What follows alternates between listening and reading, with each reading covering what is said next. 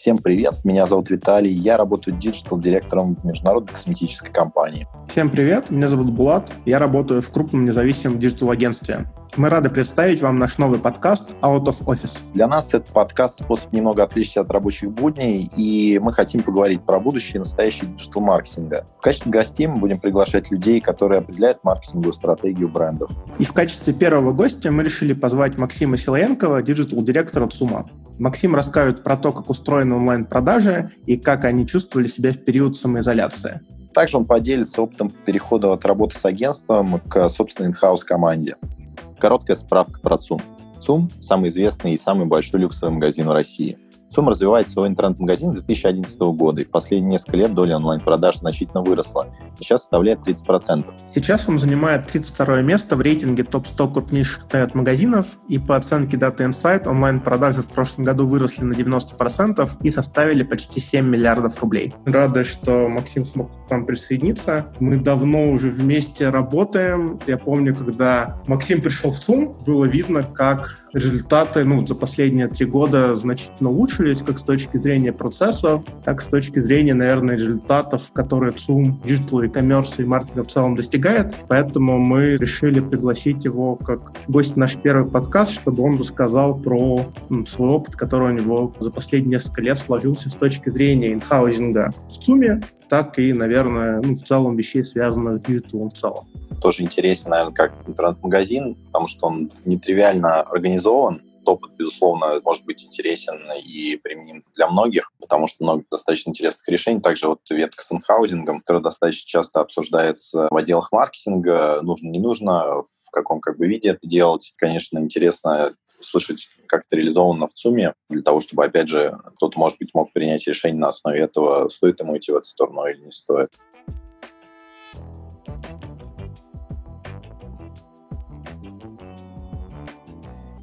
Немножко про себя для тех, кто не знает. Наверное, в диджитале, в диджитал-маркетинге я уже, наверное, ну, больше 10 лет. Соответственно, успел поработать и на стороне клиента, и на стороне агентства. Еще не успел поработать на стороне площадки. Наверное, больше опыт все-таки там, за последние годы у меня в рамках одежды, обуви и аксессуаров. Работал в Ламоде, где с Булатом были вместе сотрудниками одной компании. Поработал в Farfetch, сейчас в ЦУМе, э, занимаю позицию диджитал-маркетинг-директора.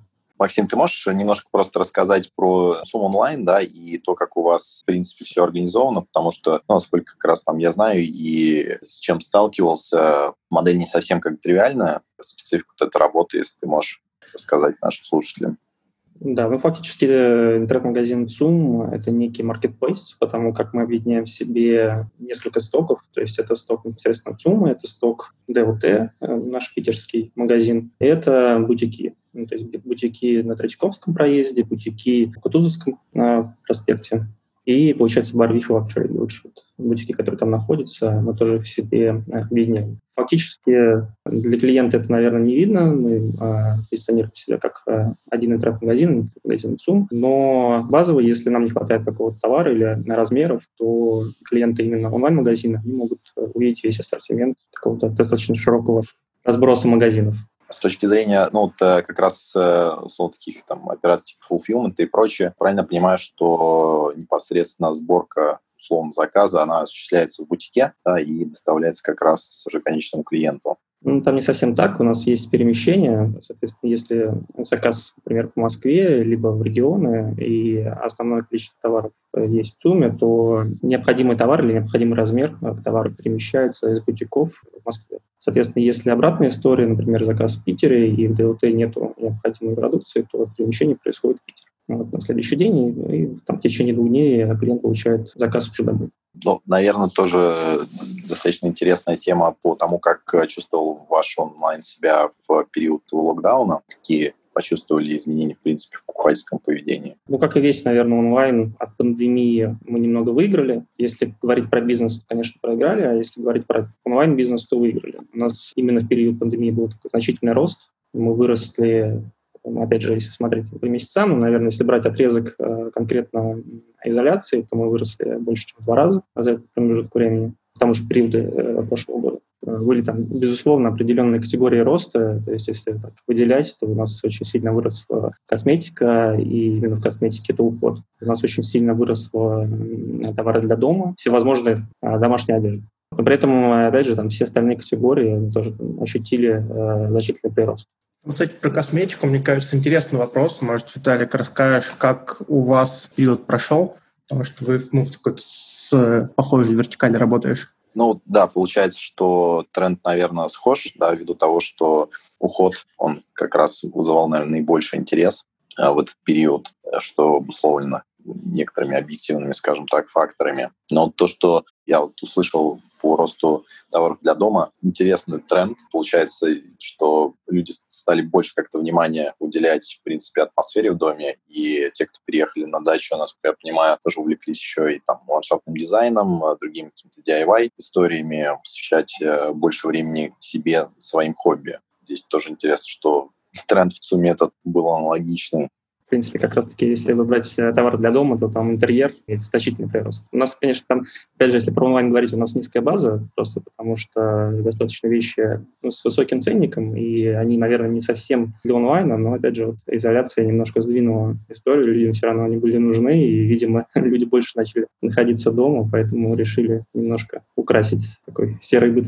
А как тебе кажется, вот с точки зрения увеличения доли там яком продаж, наверное, в продажах ЦУМа, вот этот прирост, он после пандемии сохранится или скорее откатится назад? Как тебе кажется, как поведение покупателя ну, изменится? Мы уже на текущий момент видим, что с открытия, собственно, офлайна у нас э, есть определенное сокращение такой, наверное, нестандартный, непланируемый прирост э, продаж в интернет-магазине. Это было с конца марта, наверное, там, может быть, середины марта по конец мая. И в июне мы уже видим там, немножко другую тенденцию. Мы все равно очень хорошо прирастаем. Мы сейчас э, чуть выше планов, которые мы изначально ставили на начало года, к июню в том числе. Но это уже не такие, наверное, аномальные приросты. Потому что сейчас в плане, так скажем. Что будет после пандемии? Я думаю, что и онлайн-торговля, и э, онлайн-потребление будет тоже расти мы у себя увидели определенный переток э, таких консервативных офлайн клиентов которые ранее покупали только в офлайне, и они пришли к нам вот только в, в рамках самоизоляции. Сейчас мы видим, что они продолжают, в принципе, делать ну, покупки. Здесь нужен был, наверное, определенным сегментом людей нужен был толчок. Наверное, эта ситуация, хорошо это или плохо, она послуживает толчком. И это, может быть, сохранится. До этого мы делали также исследования у себя внутри, и люди, которые э, совершают покупки в онлайне и офлайне, безусловно, они являются более, во-первых, более лояльными, а во-вторых, те, кто переходил из офлайна в онлайн, у них не терялся потребительский спрос, а наоборот возрастал. То есть они фактически совершали столько же покупок в офлайне, но тот прирост онлайна, он давал общий прирост год к году а, по клиенту или по когорте клиентов. Для нас это положительно. А ты что думаешь, Виталий? Да, я думаю, что примерно так, как как раз Максим описал, как, наверное, точно оно будет, никто не может сказать сейчас, из-за того, что будущее могут смотреть не только лишь все. Как раз omnichannel, вот это поведение, оно было заметно до этого. Интересный, конечно, момент, что для некоторых покупателей действительно триггер такой с точки зрения перехода из офлайна в онлайн. Они попробовали, многим понравилось. Ну, часть, кстати, может быть, и не понравилось ввиду того, что там онлайн он многогранен в плане категорий, и не все категории справлялись достаточно хорошо с, со спросом. Но, тем не менее, там, где и сервис был хороший, и все устроило людей, думаю, многие задумались о том, что да, это действительно очень удобно. Иногда это сильно экономит время, иногда это просто позволяет получить доступ к большему ассортименту, к более каким-то, может, интересным предложениям, расширяет этот самый опыт. Здесь у меня вспоминается, правда, тоже было не так же как бы и недавно, но, тем не менее, вопрос, который задавал на собеседованиях несколько лет назад э, диджитал-маркетологам по поводу их покупательского опыта, а, то есть как они покупают онлайн, офлайн, где-то процентов 80 отвечало, что они покупают в офлайне. Поэтому тоже был интересный момент. Вроде бы люди, которые да, по долгу службы должны заказывать только в интернете, они в большей степени говорили, ну, мне надо там пощупать, мне надо там убедиться, прочее. Вот. И таких людей, понятное дело, что немало. Эти толчки, триггеры, которые сейчас срабатывают, они переключают людей, они пробуют, понимают, что это может там не так, как они себе это представляли.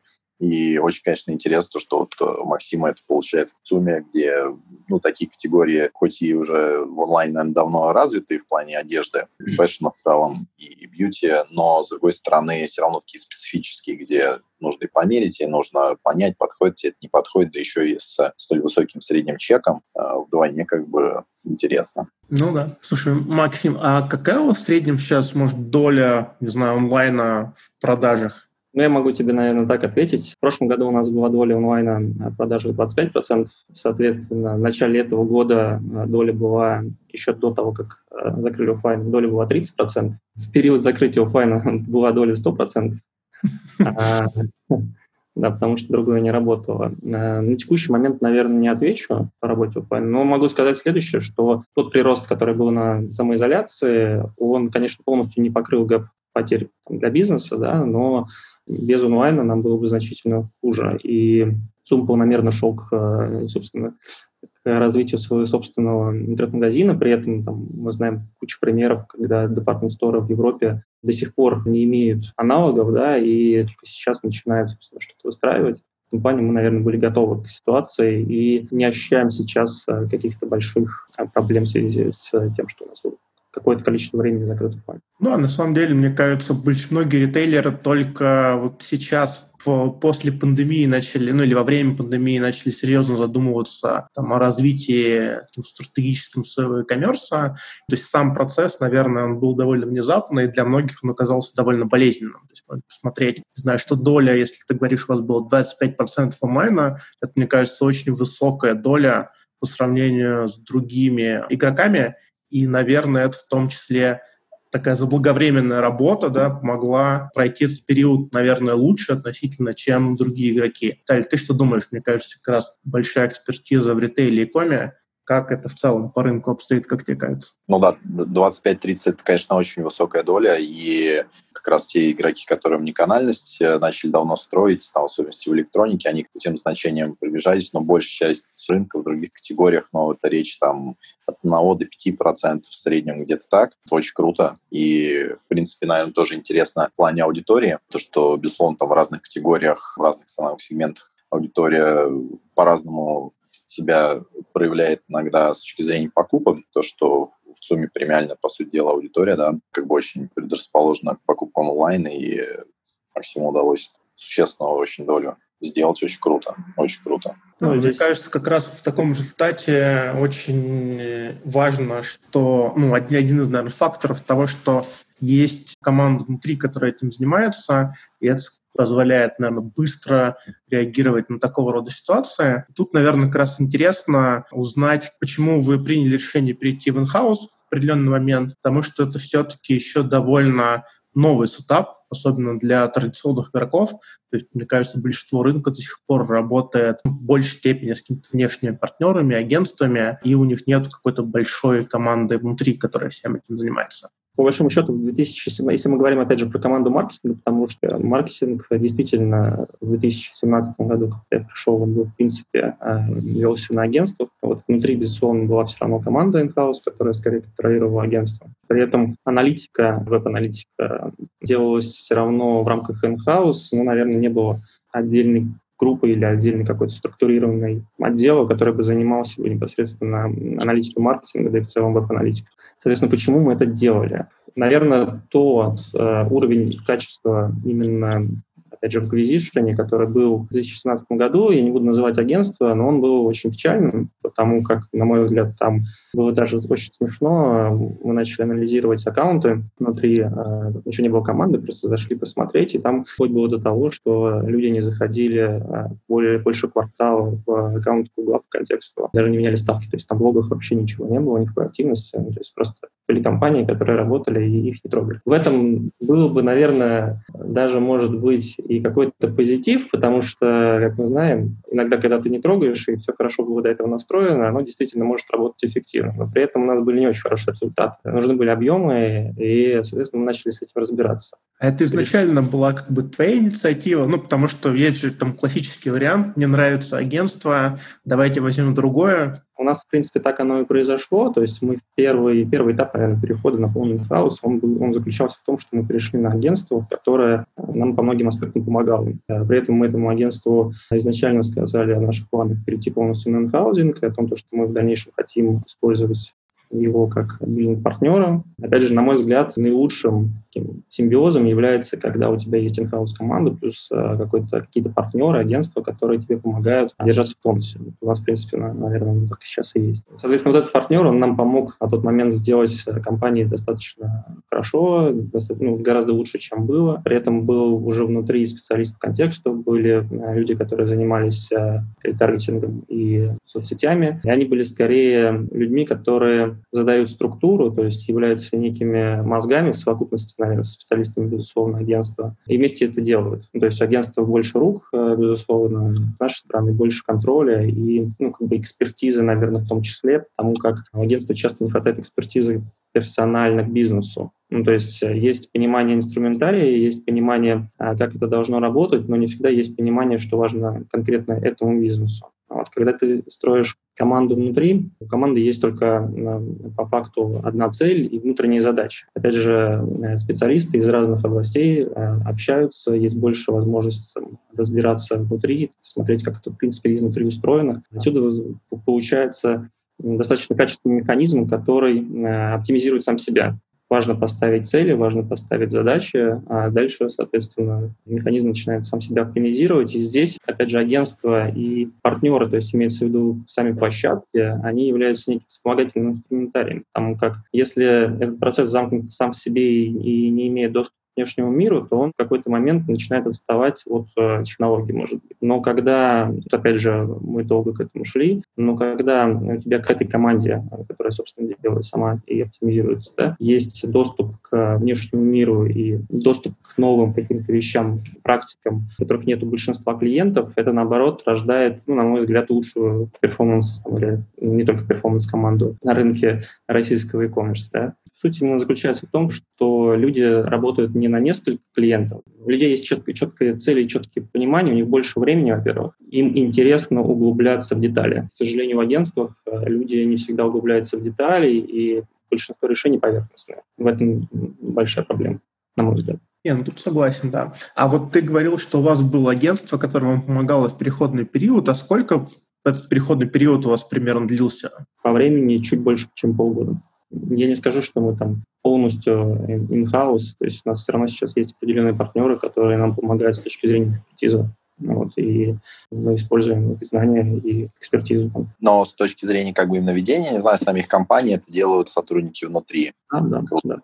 Ну, здесь, опять же, важно, чтобы люди извне имели доступ и смотрели, наверное, там, как какой-то промежуток времени за тем, что мы делаем. Это скорее для меня некий тоже индикатор. Когда ты начинаешь, опять же, полностью изолироваться, это не всегда хорошо, потому как у людей может падать мотивация. Это скорее не с точки зрения, опять же, там, какого-то контроля и а, репрессии, это скорее с точки зрения помощи. Ну, команда Гугла, например, или команда Яндекса заходит к нам и смотрит, что мы, может быть, не так сделали, потому что, опять же, на, нормально что-то не так сделать. Потому как у нас была какая-то гипотеза, мы там что-то сделали, но, может быть, площадка поможет нам сделать лучше. И опять же, здесь нету никогда полностью правильного решения. Иногда бывает так, что площадка что-то рекомендует, и мы понимаем, что для нас это не работает. Да, Но это то, же самое, это то же самое, в принципе, касается какой-то баннерки, какой-то и медийной компании. Поставить полностью все на автоматику не всегда получается, и не всегда эффективно. Достаточно интересный момент по поводу экономии, да, которая может за счет э, инхаузинга возникать. Делали эту калькуляцию, да, и насколько в том числе удалось э, переговоры с площадками по поводу того, что вы будете это делать самостоятельно, они, как правило, по-разному к этому относятся, кто-то приветствует, кто-то не очень.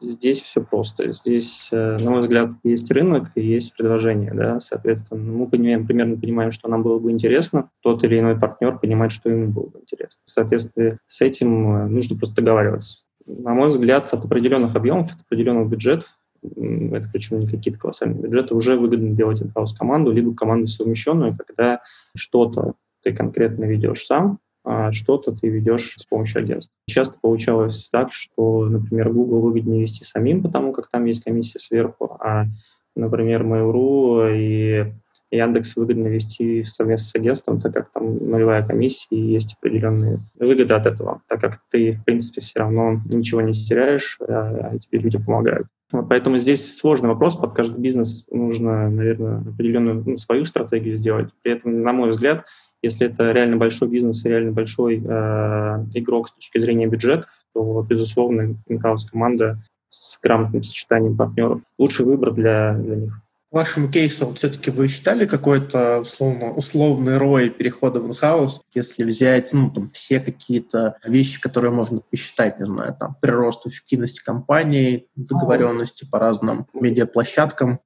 Могу так, могу, могу так сказать, что в целом мы, конечно же, считали, и даже на первом этапе мы не считали эффективность, ну, mm-hmm. потому что достаточно сложно. То есть это просто внутреннее, наверное, понимание, что эффективнее будет работать команда. Мы считали э, деньги, которые мы сэкономили по контракту. Могу сказать так, что мы еще в 2017 году определенно, при определенных изменениях мы уже окупили на тот момент а, большую часть команды. Сейчас э, я уверен полностью, что не просто окупили текущую команду маркетинга, но и, собственно, еще что-то заработали для компании. Потому как, когда ты работаешь э, непосредственно Э, с агентствами. Тут, опять же, очень, очень все сложно, потому как можно по-разному работать, можно по-разному договариваться, но на тот момент те как бы контракты, которые у нас были, те условия, которые у нас были, э, они были действительно не очень, наверное, хорошими, и нам получилось это изменить. Если сравнивать к тому периоду, то мы точно окупаемся.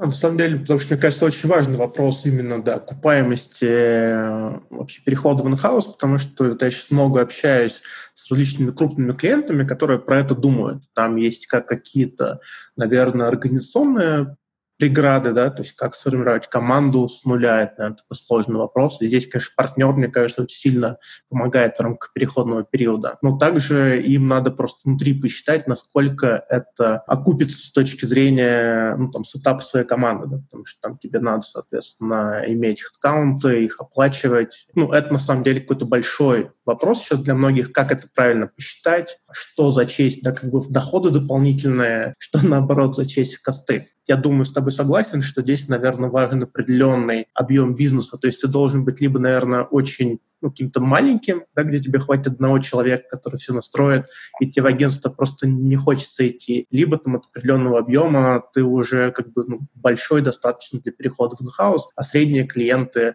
ну, в моем понимании, скорее в какой-то такой промежуточной схеме должны работать, то есть, условно, растить внутреннюю экспертизу, но при этом для них еще работать с агентством выгоднее, чем что-то делать внутри. Ну, у меня сейчас, по крайней мере, такое понимание. Да, здесь есть еще просто один вопрос, который все время э, многих мучает, он касательно как раз людей, людей, да, ввиду того, что, ну, там, диджитал-специалисты, дело не в том, что они там не дешевые, или, но и то, что, ну, там, имеет как бы тенденцию менять свои места работы, и вот как раз, когда есть, не знаю, там, специалист, который выделен на конкретный канал, и, например, он уходит, что в этом плане происходит, если как бы работа идет с агентством, то грубо говоря, задача агентства его там заменить или как-то найти это решение. Вот в случае с инхаусом многих вот этот вопрос, он возникает, да, что или даже там несколько человек сразу, если то есть критичность получается высокая для бизнеса. Ну, здесь вопрос, опять же, объемов. Ну, то есть, соответственно, и определенность построения определенной структуры. У нас не везде, конечно, но у нас в целом есть определенная взаимозаменяемость. Нету людей, которые... Ну, то есть, все равно все уходят в отпуск, все там могут болеть и прочее. Поэтому, когда кто-то уходит, есть понимание, что нужна какая-то взаимозаменяемость. Второй момент, если люди уходят, то они обычно уходят, ну, вряд ли там вся команда уйдет э, в контексте, все равно кто-то останется. Соответственно, все люди внутри знают, как что устроено, и здесь достаточно будет быстро разобраться. Плюс у нас все равно вовлечено агентство, которое сможет, если что, если нам очень нужно будет, надо подхватить э, управление, пока мы будем искать штаб. Так, в принципе, по большей части везде. Есть определенные, наверное, нюансы, только, а, ну, если мы не говорим, опять же, про перформанс, а мы там говорим про нюансы, связанные с целевым маркетингом, там немножко все сложнее в том плане, что у нас там агентство, наверное, которое бы делало для нас контент нету, мы контент весь внутри делаем, то есть все рассылки внутри верстаются. Есть дизайнеры, которые, собственно, все рисуют. И вот здесь, наверное, а, большая опасность. Хотя тоже там есть определенная взаимозаменяемость, но а, если кто-то уходит, то это может просто сильно повлиять на объемы а, сделанной нами работы. Здесь может быть, нам, возможно, нужно будет пересмотреть контент-план, и мы просто меньше рассылок, например, э, отправим на неделе, которые могли бы отправить. Это, конечно, безусловно, может сказаться на выручке, но э, тут тоже я уверен, что если мы, мы бы это делали. Ну, во-первых, целевой маркетинг, тут я вообще других вариантов не вижу. Тут больше, большая часть клиентов, э, большинство клиентов должно делать только in-house, вот, потому что именно это направление, наверное, бизнеса, которое очень сложно делать в каком-то агентстве. Наверное, можно как-то консультировать, можно что-то настраивать, но по большому счету непосредственная работа, непосредственно контент-план должен в компании производиться. Как-то так. Вот со стороны аналитики тоже есть проблематика определенная. То есть если аналитика уходит, это есть во всех сферах инфолинга, не только, не только прям конкретно маркетинг. Если мы берем аналитику, там есть а, люди, которые занимаются, например, построением баз. Если уходит строил эти базы, потом бизнесу долго разбираться, где что найти и как построен отчет. Везде есть определенная тематика, ну, проблематика в уходе людей. Если описаны процессы, если есть а, взаимозаменяемость хоть какая-то, то, мне кажется, эти риски они минимальны.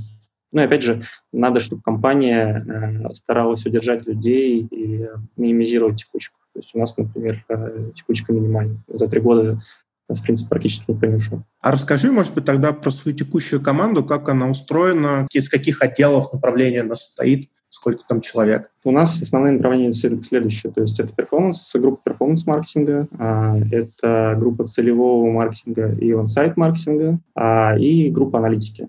On-site целевой маркетинг тоже у нас отдел. Соответственно, внутри группы суть следующая. Перформанс занимается конкретно закупкой, ну и вообще всем, всем acquisition, всей платной рекламой.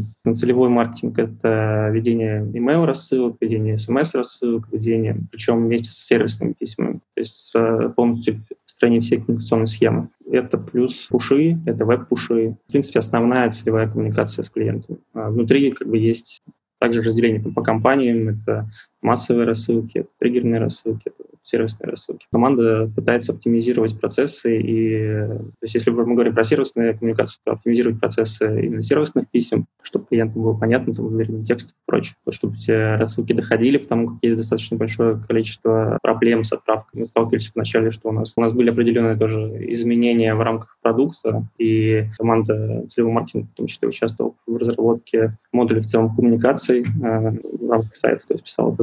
В рамках онсайт, онсайт маркетинга у нас это следующее, то есть это рекомендации, это баннерная реклама на самом сайте, то есть это и все возможные стики-баннеры, тоже команда, которая, собственно, пытается обработать входящий трафик от э, перформанса и, и преобразовать его в э, дальнейшие продажи, либо перераспределить его по внутренним каким-то, внутри сайта. В общем. Скорее такая оптимиз, оптимизация и увеличение конверсии. И есть группа а, аналитики, которая непосредственно занимается всей аналитикой в рамках э, диджитал-маркетинга, то есть для целевого маркетинга, для on-site-маркетинга, для перформанс-маркетинга что-то делает. Плюс по факту э, та группа аналитики, которая у нас есть, она еще осуществляет, не, является неким BI, так как на нашей стороне осуществляется и сбор всей, всех данных в ЦУМе по интернет-магазину.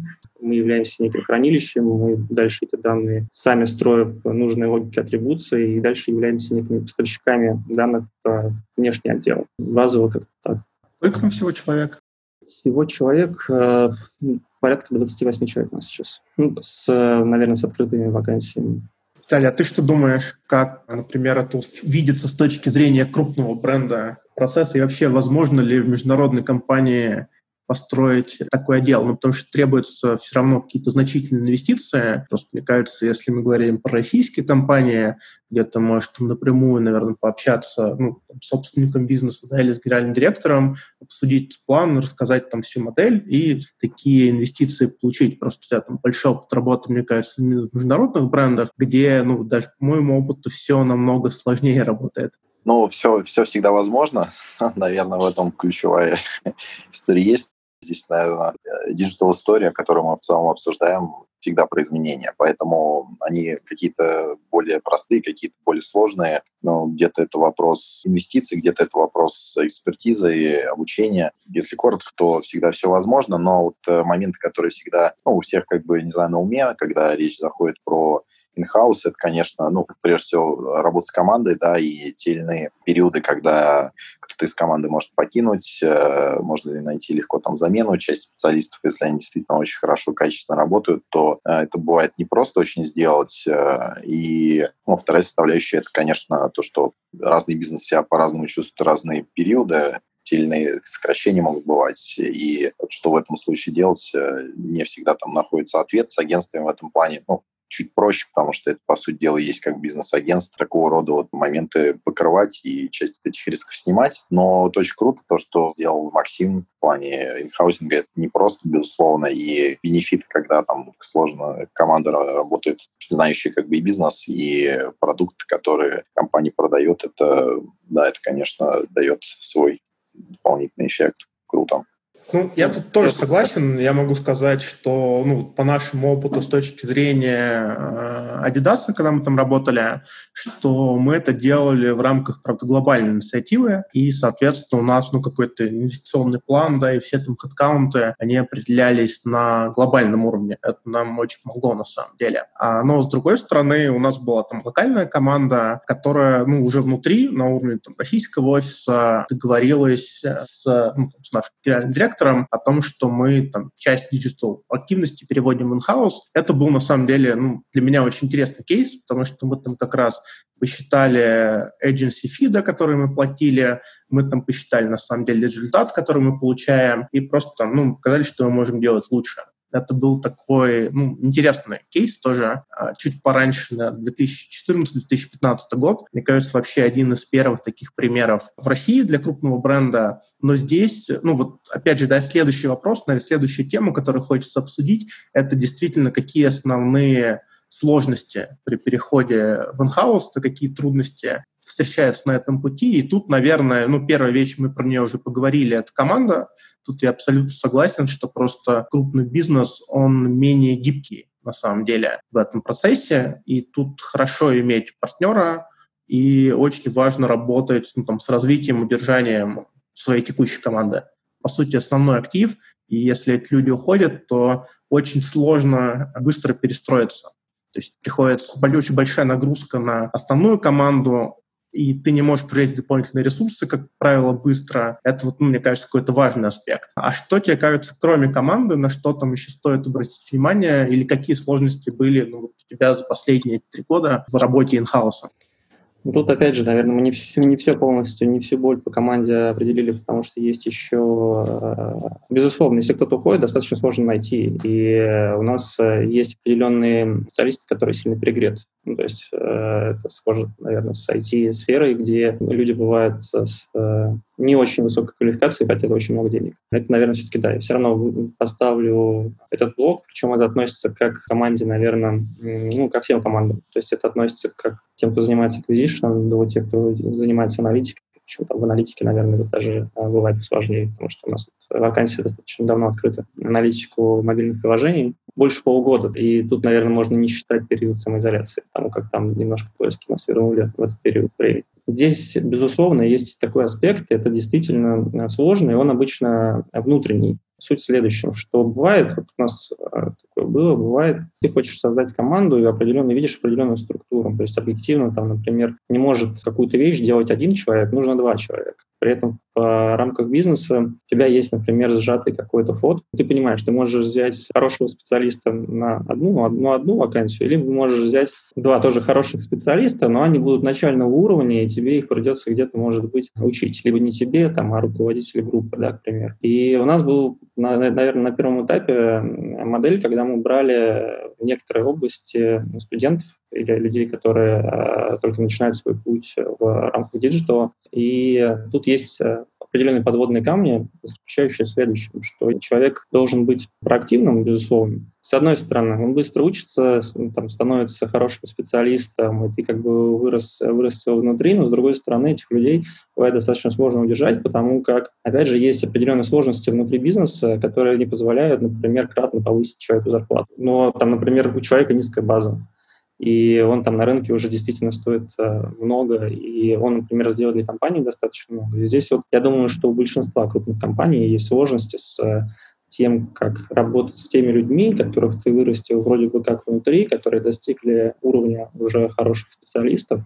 э, и им нужно сделать рыночную зарплату. С переменным успехом это как-то получается, но не всегда. И, наверное, не совсем правильно брать всегда звезд каких-то или там супер всегда профессионалов, потому как можно раздуть слишком сильно штатку, и бывает так, что эти люди больше более ленивые даже, чем те, которые ты берешь там а, на самый старт. Объективно ты можешь получить более проактивного человека, который будет, например, через некоторое время даже лучшим специалистом с точки зрения своей активности, может быть, там не опыта жизненного, да, а с точки зрения того, как он а, впитывает в себя информацию, если ты ему дал возможность к этой информации, да, доступ, чем тот, тот человек, которого ты взял, и он уже там имеет большой опыт лет, там, как он просто будет считать, что он уже все знает и может быть менее склонен к обучению. А фактически отрасль у нас такая, что она очень быстро развивается, и некоторые вещи, которые буквально полгода назад работали, уже сейчас не работают. Опять же, здесь, если ты не пытаешься что-то найти новое, то фактически сама суть инхаус команды пропадает.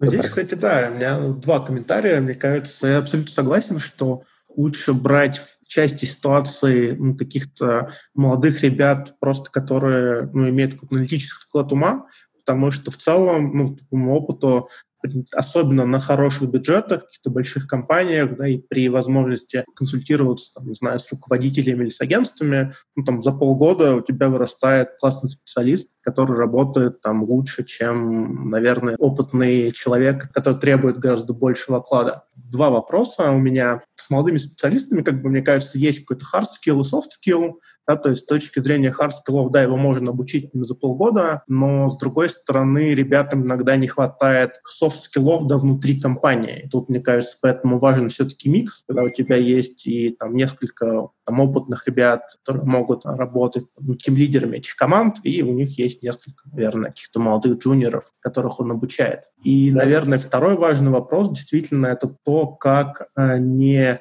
закопаться в какой-то текучке, да, постоянно однообразной, а все время там, придумывать что-то новое, работать с какими-то экспериментами. Мне как раз кажется, вот, ну, по опыту нашего взаимодействия, очень круто вот у вашей команды получается не вариться в каком собственном соку, да, все время работать проактивно с партнерами, с какими-то агентствами по тестированию ну, каких-то новых вещей. Скажи просто, как у тебя это устроено, знаю, у тебя есть какие-то KPI для сотрудников, или ты скорее просто, там, не знаю, регулярно как-то их челленджишь на это, мне кажется, интересно. Тема, особенно в инхаусе, потому что как бы агентство, понятно, оно предлагает такую услугу, в инхаус команде это, мне кажется, не всегда просто организовать.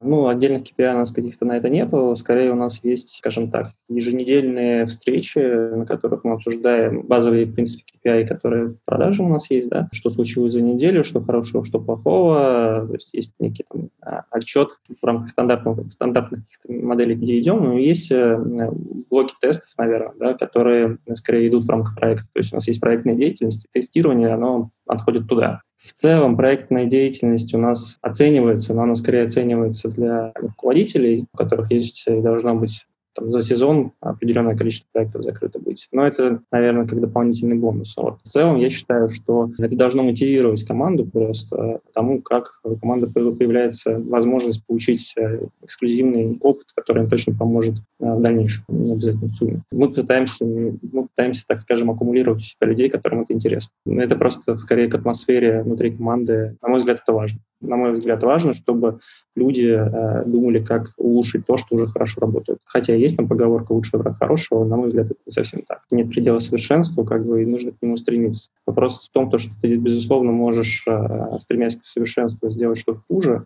но, опять же, это не проблема, потому как если ты не будешь делать ошибок, то ты в итоге не поймешь, что у тебя действительно работает, а что нет.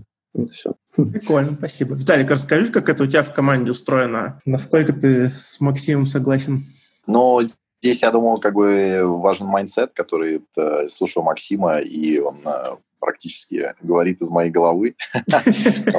Те же, в принципе, как поддерживаю, да. Ну, во-первых, мы работаем в той сфере, где все быстро меняется, и даже иногда, когда задумываешься про то, что было там несколько лет назад, э, не говоря уж там про больший срок, знаешь, там части инструментов не было, да, или там, может быть, были, но с некоторыми другими аспектами. Тут постоянно история с тем, что нужно там тестировать и как-то адаптировать и улучшать, э, она ну, присуща должна быть людям, которые в команде находятся, и то, чтобы им все-таки было не все равно по поводу того, что сделано и что там можно улучшить, и вот эта проактивность, чтобы можно было что-то улучшать постоянно, она как бы супер важна. Все остальное, в принципе, оно прикладывается, но вот если это стремление есть, то процентов 70 успеха в digital е в том числе и как бы есть, да, потому что все очень-очень быстро меняется, и эта гибкость важна в купе с проактивностью, как Максим сказал. А смотри, такой вопрос, наверное, еще. А как тебе кажется, какой минимальный setup команды ну, вот нужен, да, чтобы начать этот переход в in-house? То есть это достаточно какого-то одного специалиста взять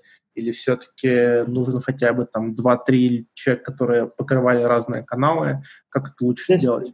Здесь, смотри, здесь опять же вопрос э, бизнеса и вопрос, опять же, блоков, про которые мы говорим. На мой взгляд, взгляд опять же, там какой-то acquisition, да, можно его вести и через агентство, это можно туда отправить, это будет там, даже как-то эффективно. Если у тебя есть э, в инхаузе какой-то специалист, который точно понимает, как это все работает, и есть аналитики, которые могут предоставлять независимый отчет от агентства. Потому как если есть просто человек, который получает э, презентацию от агентства, который говорит, что у нас все хорошо, это не очень. Ну, то есть все равно должна быть, эм, когда ты работаешь с внешними партнерами, должна быть критика этих партнеров. Ну, то есть ты их должен по дефолту воспринимать, ну, как людей, которым ты платишь, наверное, деньги, и они должны давать результат, а им этот результат, в принципе, ну, чаще всего не так важен, как тебе. Им важно получить от тебя бюджета больше. У них есть по дефолту склонность э, к тому, чтобы перетратить где-то. Либо там, если ты не уделяешь должное внимание в определенный блок, не заходить в аккаунт три месяца, например, да. Ну, то есть, как бы зачем, если как бы ты не спрашиваешь, э, что там есть. Здесь важно, если работаешь через агентство, важно иметь адекватный, адекватный контроль. Для контроля нужен, безусловно, какой-то менеджер, который будет супер нацелен на результаты, он будет как раз-таки тоже про проактивен, и у него будет очень много работы, потому как одному сложно контролировать абсолютно все каналы. Ну, то есть будет все равно фокус теряться. И группа аналитики, которая будет составлять независимые отчеты, а этот менеджер, либо этот менеджер будет просить этих аналитиков погружать в какую-то отчетность, а он будет ее сам внутри составлять. Если мы говорим про, ну, опять же, про аналитику, я считаю, что это там только in-house. Дальше зависит от бизнеса, насколько она должна быть сложной. Базово, наверное, лучше иметь э, хороший отдел аналитики, который э, вместе там, с BI, вместе с сырыми данными, вместе с возможностью, где ты можешь э, строить определенные модели атрибуции разные, под разные запросы, опять же, уже отделов там, acquisition либо целевого маркетинга, потому как можно по-разному представить данные. Ну, то есть э, если ты будешь смотреть только однобоко там, по высклику, это тоже не совсем верно для бизнеса. Каждый бизнес должен для себя определить логику атрибуции, которая дает ему наибольший оплив. Она может быть не воскликовой. Там разница в э, тех каналах, которые привлекают э, там, новый трафик, да, и те, которые, и те, которые возвращают. То есть у тебя при восклике создается определенный дисбаланс. Тут с точки зрения атрибуции, это, мне кажется, вообще больной такой вопрос что ну, кажется, 90% бизнесов, наверное, используют last-click атрибуцию, которая ну, работает в пользу когда как бы без относительно части каналов, там, которые работают с последним шагом. И, по сути, ты просто не совсем правильно, наверное, инвестируешь деньги это очень сложный вопрос, что является правильным. Да, ну, безусловно, без аналитики ты не поймешь, и без каких-то тестов внутри ты не поймешь, что является правильным. Для тестов, наверное, может тест проводить и агентство, просто нужно э, грамотно с этим агентством работать в теории. Но если мы говорим про перформанс, то, на мой взгляд, 4-5 человек будет прям сверхдостаточно. Это если ты прям хочешь делать все полностью самостоятельно. Базово достаточно двух-трех. Если два человека, то это уже нужно работать с агентством. То есть это люди, которые, наверное, может, например, один человек отвечать за контекст, этот человек будет непосредственно э, вести контекст, например, где-то в Гугле, там, что, а Яндекс ему будет помогать, например, вести агентство. Это, в принципе, нормальная история. Uh-huh. Если два человека и, в два человека могут уже вести весь контекст. Там, опять же, зависит, наверное, сильно зависит от того, что за бизнес и какого объема магазин, ну, то есть, если это озон, то, наверное, два человека там просто умрут. Да? А если это какой-то небольшой интернет-магазин, и там не, не очень большое количество категорий для проработки, то ну, два, два человека достаточно. Вот. Причем э, эти два человека, они могут еще кроме контекста шопингом заниматься и ну, другу шопингом, еще там, не знаю, аффилиаткой и какие-то какие вещи, там, там ретаргетинг, например, да, скрытого, там же особо не нужно, не нужно ничего делать. Анализируешь, фактически запустил и более-менее общаешься. Это может быть какая-то разноплановая работа, не обязательно людей делить прямо конкретно по направлениям, может быть, им будет даже интереснее развиваться где-то еще. Вот. Но это скорее, когда ты пытаешься экономить ресурсы. Когда ресурсы ты не пытаешься экономить, я бы делил по направлениям жестко. И в случае, если человек надоел, лучше ротировать просто. Захотел, вот, перевели, он мягко перевел, там, нашли еще одного человека, он мягко передал дела, и человек в компании остался, и ему интересно. Да. да. Виталий, а ты что думаешь, насколько согласен с Максом? Абсолютно согласен. Специфика бизнеса, в принципе, диктует э, всю эту историю. Вот спецификой и объем работы, в том числе, конечно, идет объем категорий, товаров самих, того, чтобы это тоже имело смысл, было эффективно, ну, чтобы человек мог это реально отслеживать, мог э, ну, здесь вопрос еще тоже бюджета в плане возможности использования средств автоматизации. Это там совсем рукопашную человек будет делать или все-таки какие-то вещи будет использовать. Там, опять же, возможности скиллов для того, чтобы это делать, технологического стата внутри компании. Если какие-то продвинутые штуки делать, то они тоже требуют того, чтобы какая-то подготовка была. Ну, не знаю, вот по аналитике много примеров видел, да, когда просто, ну, многие показатели в компании не очень мэчатся, вот, э, ну, просто из специфики их сбора это относится в меньшей степени к онлайну, в большей степени как бы, относится к другим направлениям, просто потому что так исторически сложилось, и такого рода атрибуция была, ну, на вот такие как бы супербазовые вещи иногда в итоге тоже об этом спотыкается. Не in-housing, а в принципе, там, не знаю, digital-маркетинг или попытки как-то это улучшить или усовершенствовать. Конечно, компании, которые там более молодые, наверное, у них в этом плане чуть проще, более традиционные компании изначально, им чуть сложнее в эту сторону идти, но может там быть больше ресурсов, например став примерно такой, но идеальная картина мира, наверное, да, когда там выделенные люди занимаются ну, своими направлениями и свою экспертизу, в том числе растят внутри них и э, ну, какие-то планы более долгосрочные по развитию там, этого канала, говорим, с площадками в том числе имеют хорошую э, сеть какую-то для того, чтобы собирать экспертизу с рынка, чтобы понимать, что работы, что нет, что, куда двигаться с точки зрения эксперимента. Поэтому так. С точки зрения заключения две вещи есть э, в заключительной фазе. Первое, ну вот опять же, да, может быть, Макс, твоя рекомендация, на какие вещи стоит обратить внимание маркетинг-директорам, которые сейчас задумываются о том, стоит ли им переходить в инхаус в ближайшее время. Как тебе кажется, на какие вещи стоит обратить внимание прежде всего им? Ну, здесь э, достаточно мне кажется, это сложный вопрос с точки зрения... Э, это сложно обобщить. В каждом случае есть все равно какие-то свои собственные нюансы, на которые стоит обратить внимание. Но ну, базовый, безусловно, это все равно какой-то бюджет и первый расчет какой-то для понимания окупаемости. Наверное, первое. Относительно всего остального, ну, это, наверное, внутренние возможности компании. Ну, то есть, э, как, как мы уже обсудили, инхаузинг бывает разный, да, то есть можно какие-то вещи делать самостоятельно, можно это делать через агентство, и, на мой взгляд, это предпочтительный переход. При этом переходить можно достаточно плавно, просто понимая, что конкретно вот эти блоки ты можешь взять сейчас без потери эффективности. При этом можно даже это делать параллельно с агентством. Мы у себя практиковали. Даже такое, что часть э, компании в одном аккаунте ведет агентство, часть компании мы ведем самостоятельно, сравниваем. Ну, для того, чтобы просто не делать каких-то резких шагов, так как можно где-то потерять. После того, как ты понимаешь, то, что то, что ты сделал, работает лучше, это более результативно, и ты, в принципе, экономишь в том числе и на договоренностях, да, поэтому, на мой взгляд, нужно просто поблочно дальше переходить. Это не обязательно делать. Э, пришел 1, с 1 июля, да, и сказал, что я теперь работаю в хаус, как бы начал со всеми расторгнул контракты и начал э, набирать команду полгода. Ну, нет, мне кажется, это можно делать прям параллельно. И пока не набрал команду, пока полностью команда не готова к э, ведению всего. Зачем? Зачем? Спасибо, что послушали наш первый подкаст. Надеюсь, вам было интересно. Будем рады вашей обратной связи и до встречи на следующем подкасте.